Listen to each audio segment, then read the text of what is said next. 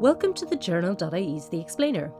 This is a bonus episode brought to you by our investigative platform Noteworthy, where we carry out journalistic projects based on ideas sent to us by the public.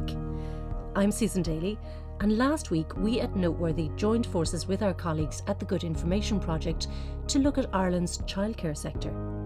The cost of childcare in Ireland is among the highest in the EU, and parental leave entitlements among the worst. Now, our investigative reporter Peter McGuire, who painted a stark picture of the sector in his work for us on this, is joining us today. And we're also fortunate to be joined by Professor Mathias Urban, Desmond Chair of Early Childhood Education and Director of the Early Childhood Research Centre at Dublin City University. Peter, can we get a handle, please, on Ireland's childcare sector and how it's performing? I think it'll come as no surprise to the parents among our listeners that there are major issues here. That's right, Susan. There have been improvements in recent years, such as the early childhood care and education scheme, which is very, very popular with parents. Um, there's also been a commitment to increase investment um, by 2028 uh, towards close to a billion. But Ireland still does lag behind a lot of other EU and OECD countries on a range of metrics. And we're going to look here at the UNICEF report, which was released in, I think it was June or July 2021 and the four metrics they looked at were affordability, access, quality, and parental leave. So, out of 41 developed countries surveyed by UNICEF, Ireland scored 33rd for affordability, 38th for parental leave, and 14th for access. Uh, and we had we were given no score on quality because uh, there simply isn't the data there. Uh, Ireland, UK, and a few other countries didn't have enough data for them to compile statistics on quality. Okay. And Peter, if we look at the way the system is working, we're looking at it working for parents and children, employees and self-employed workers in the sector. Is it safe to say that it's it's not working for all of those? And if we were to look at each of those groups, say look at parents, first thing here on their minds is going to be affordability, or should we say unaffordable? Yeah, and I think everyone will know either the experience they've had themselves with childcare or they'll have family and friends who are really struggling I was talking to a person only in the past few days. I won't name them, but like a lot of parents, really struggled to find a childminder based around South Dublin, couldn't get a creche space. So ultimately, has ended up employing someone directly to work in in the house uh, with, with the child. Um, they're going to be paying at least four hundred a week. That's just cash in hand. So there's a huge black economy issue here as well, which we won't even get into. Um, and the, the mother I was talking to says the only reason she's doing this, you know, her wage just about covers childcare is so that in two years, two or three years' time, when the kids go to preschool, that she'll still have a job, that she'll still have a career. But the, at the same time as this, you know, there's also been a lot of talk about a cost of living crisis, and any working parent or anyone will tell you, um, alongside rent or mortgage, childcare is the biggest cost. We've got some of the highest fees in the EU, and we know from plenty of reports, such as the UNICEF report, OECD reports, the government's own parliamentary budget office, various reports they've commissioned, that Ireland is, is one of the most expensive places in the developed world for for childcare. Looking at some stats, it would suggest that Switzerland is the most expensive, then us, then the Slovak Republic. So costs in Dublin much higher, much higher than in other parts of the country. Also very high in Cork. Within Dublin, then you've got the Laoghaire Rathdown, where which is the most expensive place for childcare. And some of the reasons for that are issues with availability of childcare. Rent is a big cost because these, you know, if there's a premises, they have to they have to pay rents. Ratio requirements, you know, the amount of staff that they have to have per child. So, and it can end up being a lot cheaper, like Leitrim, Monaghan, or, or, or some of the cheapest places for childcare in the country. But yeah, it, it's definitely for a lot of parents just a huge cost compared to what you're going to pay in other countries. Right, and even within those counties, Leitrim, Monaghan, I'm sure parents there would argue that it's still a quite a significant chunk of their, their take home pay. Um, and there are commitments from the minister to make it more affordable. Um, and I suppose we'll get that to a little bit later. And hopefully, there are some improvements that for lower income families might be uh, to their advantage. But, Peter, our parental leave entitlements are not helping matters either, are they? No, our parental leave entitlements are also among the worst in the developed world and slightly ahead of Switzerland and also ahead of New Zealand. Um, and with the UNICEF report, what it looked at was quite an interesting metric. It didn't just look at how long parents are given for leave, but what the full time paid equivalent is. Um, so how much the state would pay compared to what they'd be earning in a full time equivalent, and we score very low here. And um, the country that comes best is actually Japan. Uh, that's followed by Romania, Estonia, South Korea, and Luxembourg. Luxembourg considered the best place in the world overall for childcare. Um, and Japan is an interesting example because it offers the longest entitlement to paid leave for fathers, 30 weeks of full pay equivalent. And when this was introduced in 2007, only about 1.6% of fathers used it. By 2019, that number was up to 7.5%. And Japan is now introducing more flexible paternity leave um, as the government wants to increase this to to 30%. And when we were interviewing Roderick O'Gorman, the Minister for Children, he did acknowledge, he said, we don't provide enough paid leave to parents. And he says this will be a key focus in his time as minister. We have to support parents in the choices they make, he said, especially in the first year of a child's life. Um, and leave entitlements will move to seven weeks per parent per year but that's still quite far behind where a lot of other places are. Right, and and we're talking about paid leave there as well. And in terms of paid, what does that mean? Does it mean to the level of your salary, or does it mean a state payment, which can often fall much much lower than that? So apart from the prohibitive cost of childcare. There's also a big issue for parents. You mentioned this, Peter. Um, Laoghaire Rathdown, for example, in access can be a challenge and availability. That's right, Susan. And um, Roderick O'Gorman acknowledged that with us as well. Um, he acknowledged, particularly for children under the age of three, there can be a real difficulty getting childcare. And like I mentioned earlier, many rely on private childminders in the black economy. Uh, there are a number of initiatives, including the Child Minding Action Plan, which he says he's hoping to will improve choice and availability. And um, that said, we're not the worst here. Uh, we rank 14th in the UNICEF study out of 41 OECD countries. But one of the big issues that you know various organisations like Barnardos, One Family, uh, Early Childhood Ireland will point out is we've no public right to access childcare here, so it's not a legal obligation, and this is different from say Austria, Belgium, Denmark, or Finland. Uh, a country that's doing very well in terms of access is the Netherlands, and what you find there is there's so many different ways that parents can get their their children minded. There's play groups, uh, there's babysitters, there's trained nannies, childminder services, there's nurseries. They even have for shift workers a 24 hour reception care.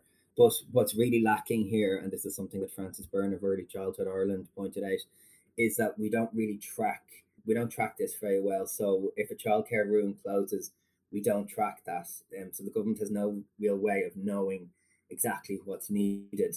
Um, so she, she's calling there for more data, more planning, and more tracking, particularly on room closures because as she points out with primary school we know exactly how many children are coming in what the exact needs are going to be and there's no reason we can't really do something similar for children under the age of three um, which really early childhood Ireland and other profession, you know, other experts will point out, you know, zero to two is so formative for children. I mean, you can get so much right beyond two, but if you don't get things right up to the age of two, it can, and I don't mean to sound uh, too gloomy here, it can often be a little late. You know, children are then playing catch up and, and there may be issues ongoing throughout their lives if they don't have good early, very early childhood experiences. And I suppose the, the key point there is if you don't know what the gap is, you can't make provision to fill it. And so you're starting on the back foot for planning. Um, Peter, obviously the current provisions are not working for parents, and just what you said there as well. And that's not to scare parents. Um, it, but you know they're also not working for children a lot of the time if if you know people are scrambling for places and and basically having to take what they get. That's right yeah and you know there is a, a little bit of a lack of, of data on quality here. No we're not alone in that. There's other countries that haven't that the unicef report couldn't give you know quality metrics for. But early years education it is critical for developing brain. So of course parents have a very critical urgent need to have someone to mind their their, their child, particularly babies and toddlers. Um, but we know that investing in these early years can ultimately lead, it can save money in the long term because it leads to less crime, fewer victims of crime, less social deprivation, less criminal justice interventions. Um, but th- there has been a lot of focus on the early years. School age childcare also very important as well. Uh, we spoke to DCU academic um, Dr. Paul Downes. He was a member of the Government Commission on School Age Childcare. And what he pointed out is that sometimes the models can essentially be a storage system, as, as in his words, for children. And they can become quite listless and demotivated in an unstimulated environment that doesn't respect their need for play and rest. And he would be quite concerned about what's known as the schoolification of childcare. Um, and he said, you know, that, that is just an extension of school. So the facilities for school age children, they really need to be purpose built, which would, which, you know, that's not just a classroom at the end of the day. He argues that we need an after school strategy that encompasses sports, outdoor education, and the arts. But of course, these will all be things that, particularly built, you know, the infrastructure demand there would be quite expensive. Okay. Um, and listen, I'm going to thank Professor Mathias Urban for his patience because I'm going to bring you in here. Thank you for joining us. Uh, you work closely with the EU and the European Commission on how countries approach policies on early childhood care. Professor, Ur- Professor Urban, this is an issue that the EU and the OECD seem to be taking quite seriously. Oh, yes, and they have for, for quite some time now. Um, I suppose um, one of the things that we uh, we've all learned over the last two years is that a functioning early childhood education and care system is a critical part of a country's infrastructure. And uh, if it if it doesn't work, if it collapses, as we've seen uh, during um, the uh, pandemic, or if, it's at risk of collapse, then it has huge repercussions for not just for children and parents, but for the entire uh, economy of a country. So the EU has actually been looking into this uh, for um, decades. The first uh, policy sort of uh, recommendation uh, uh, out of the EU came came out came in 1992. Uh, um, urging the member states to invest in what they called childcare at the time, making that connection to gender equality and to the ambition to to, to develop the European Union Union into one of the most competitive um, economic spaces in the world. So there was this clear uh, connection being made. If you want to encourage um, mainly women to uh, take part in the labor market, um, you have to provide childcare. Um, one of the things that has changed over the years, and the OECD and the EU have been quite instrumental in this, is that children actually have entered the picture. So, this whole discussion about childcare being a service for working parents has been uh, connected to um, early childhood education as a right of each and every child to education from birth. And that's connected to our commitment to the um, UN Convention on the Rights of the Child. Not to talk about the right to education, there is a, a specific uh, comment on that uh, uh convention by the uh, Children's Rights Committee that says education is something that we see as starting from birth. There are many countries uh, investing a lot of well energy, resources, money into making that integration happen. Um, we're not there yet. Um, um, in many countries, there's still a, split system, and this is what we see in Ireland as well. The uh, uh, distinction between childcare that is which is heavily reliant on private uh, uh provision and uh, uh, an early an early learning sort of um, element to that but in general the international consensus is integration of early child education and child care and actually we're going to come to this in a minute a much broader integration of services uh, for children and families and communities that go that reach beyond uh, childcare and um, early education and early years. And Professor, um, I mean, the government, and I know that you're very much uh, attuned to this conversation. They are talking about they're moving to a model that is a hybrid of public and private provision. Like, is that the right model for us? Well, I suppose in a way that's what we have. I mean, we, we're heavily reliant on private provision in, uh, in this country, especially when it comes to the youngest children. And Peter mentioned um, the uh, how, um, well, to put it mildly positive, uh, uh, colorful the sector is. We have um, everything from um, what you call the black market uh, uh, to, to um, individual child minders looking after children, doing a great job to small um, uh, businesses that cater for um, the community, um, up to large internationally operating uh, childcare chains in this country. So there's and, and everything in between. Um, much of this is already publicly funded in one way or another through uh, funding that goes directly to services, to, to, to funding that goes to parents, and yet, uh, as we've heard from Peter's introduction, it is still um, well, it's it's unaffordable f- uh, for parents. So something's not working there. Um, there was never uh, um, someone sitting down saying, "Actually, let's plan uh, what works for Ireland."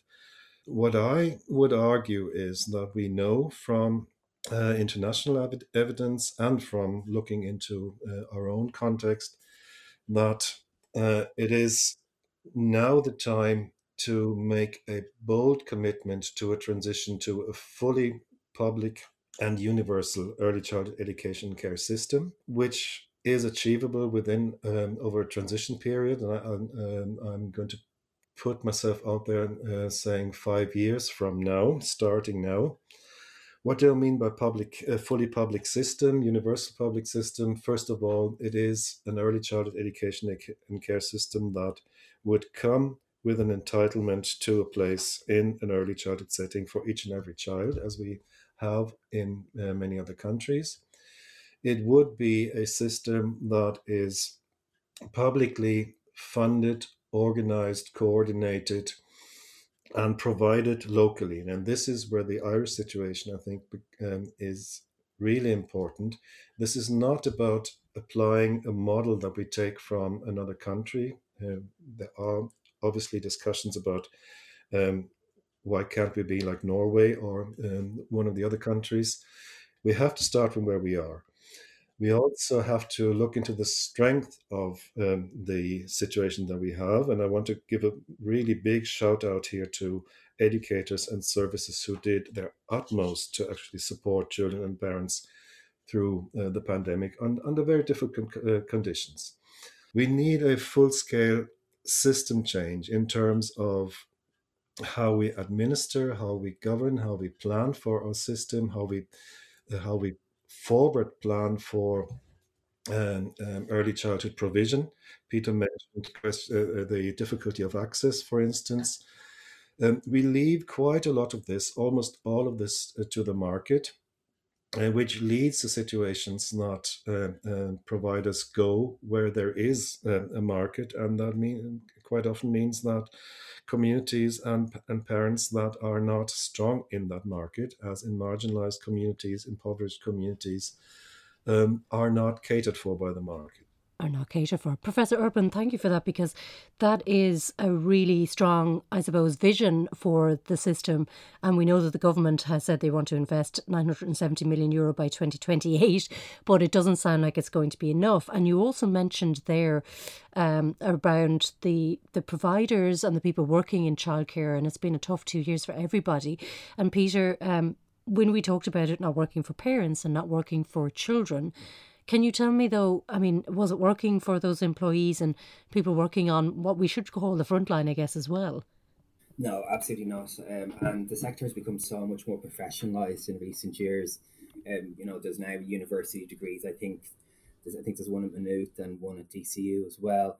Um, and you know, you talk to anyone working in the sector or around the sector or studying policy in the sector, and the same kind of story keeps coming up again and again and again a childcare professional who's gone to college, perhaps has a master's degree, uh, who is earning the average hourly wage uh, in that sector of twelve forty five per hour, which is barely over the living wage for the year in question. That's after a four year degree.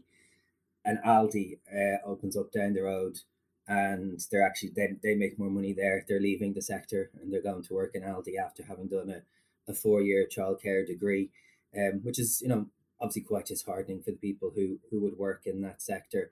And there's been a study done by SIPTU in 2019 that found that 94% of workers in the sector really struggled to make ends meet. Um, and the government did a report as well, um, the Crowe Horwath report uh, into the cost of providing quality childcare services. And the, the owners, the providers who are looking to attract staff were, were all saying that, you know, the capacity to attract uh, staff is a is a key concern for them, um, and they've difficulty attracting suitably qualified and experienced staff. Um, so you know, addressing the the cost base, and Professor Urban, uh, you know, referred to this as well. Perhaps with, with state supports will help uh, will help those providers. And in fairness to the government now, um, you know, they, they are putting more money into the sector. There is much more public funding available than ever before. Um, uh, and that's you know that that's they have a plan called nurturing skills. That's going to be key, according to Roger O'Gorman, into helping to deliver a better wage structure and a professional environment with advancement and promotion opportunities for people coming into the sector. It, there's a hope that fees won't go up in September 2022. There's still some uncertainty about whether that will happen or not because it's going through a joint labour process, uh, joint labour committee at the moment. I won't get into all the details on that, but it is hoped that that will be wrapped up well in advance of September 2022. So at least parents won't face um, more difficulties, and also then the, the people working in the sector will kind of have better, you know, opportunities. And Peter, everybody's waiting on what's going to be recommended by the joint committee as opposed to just getting on with it you know improving those wage and conditions for people working in the sector as an immediate and urgent concern? Yeah, you know, things can tend to go through various committees and procedures in, in Ireland uh, when perhaps we kind of know what the problem is. There are, like, it would be, it's unusual for a joint Labour committee to be moving as fast as they hope this one will move. But certainly the minister is confident that, you know, it will be done by September 22, 20, by September 2022 of this year. Kathleen Funchion of Sinn Féin not quite so confident when I spoke to her that that's going to happen. Ivana Bacik, not 100% sure that's going to happen either.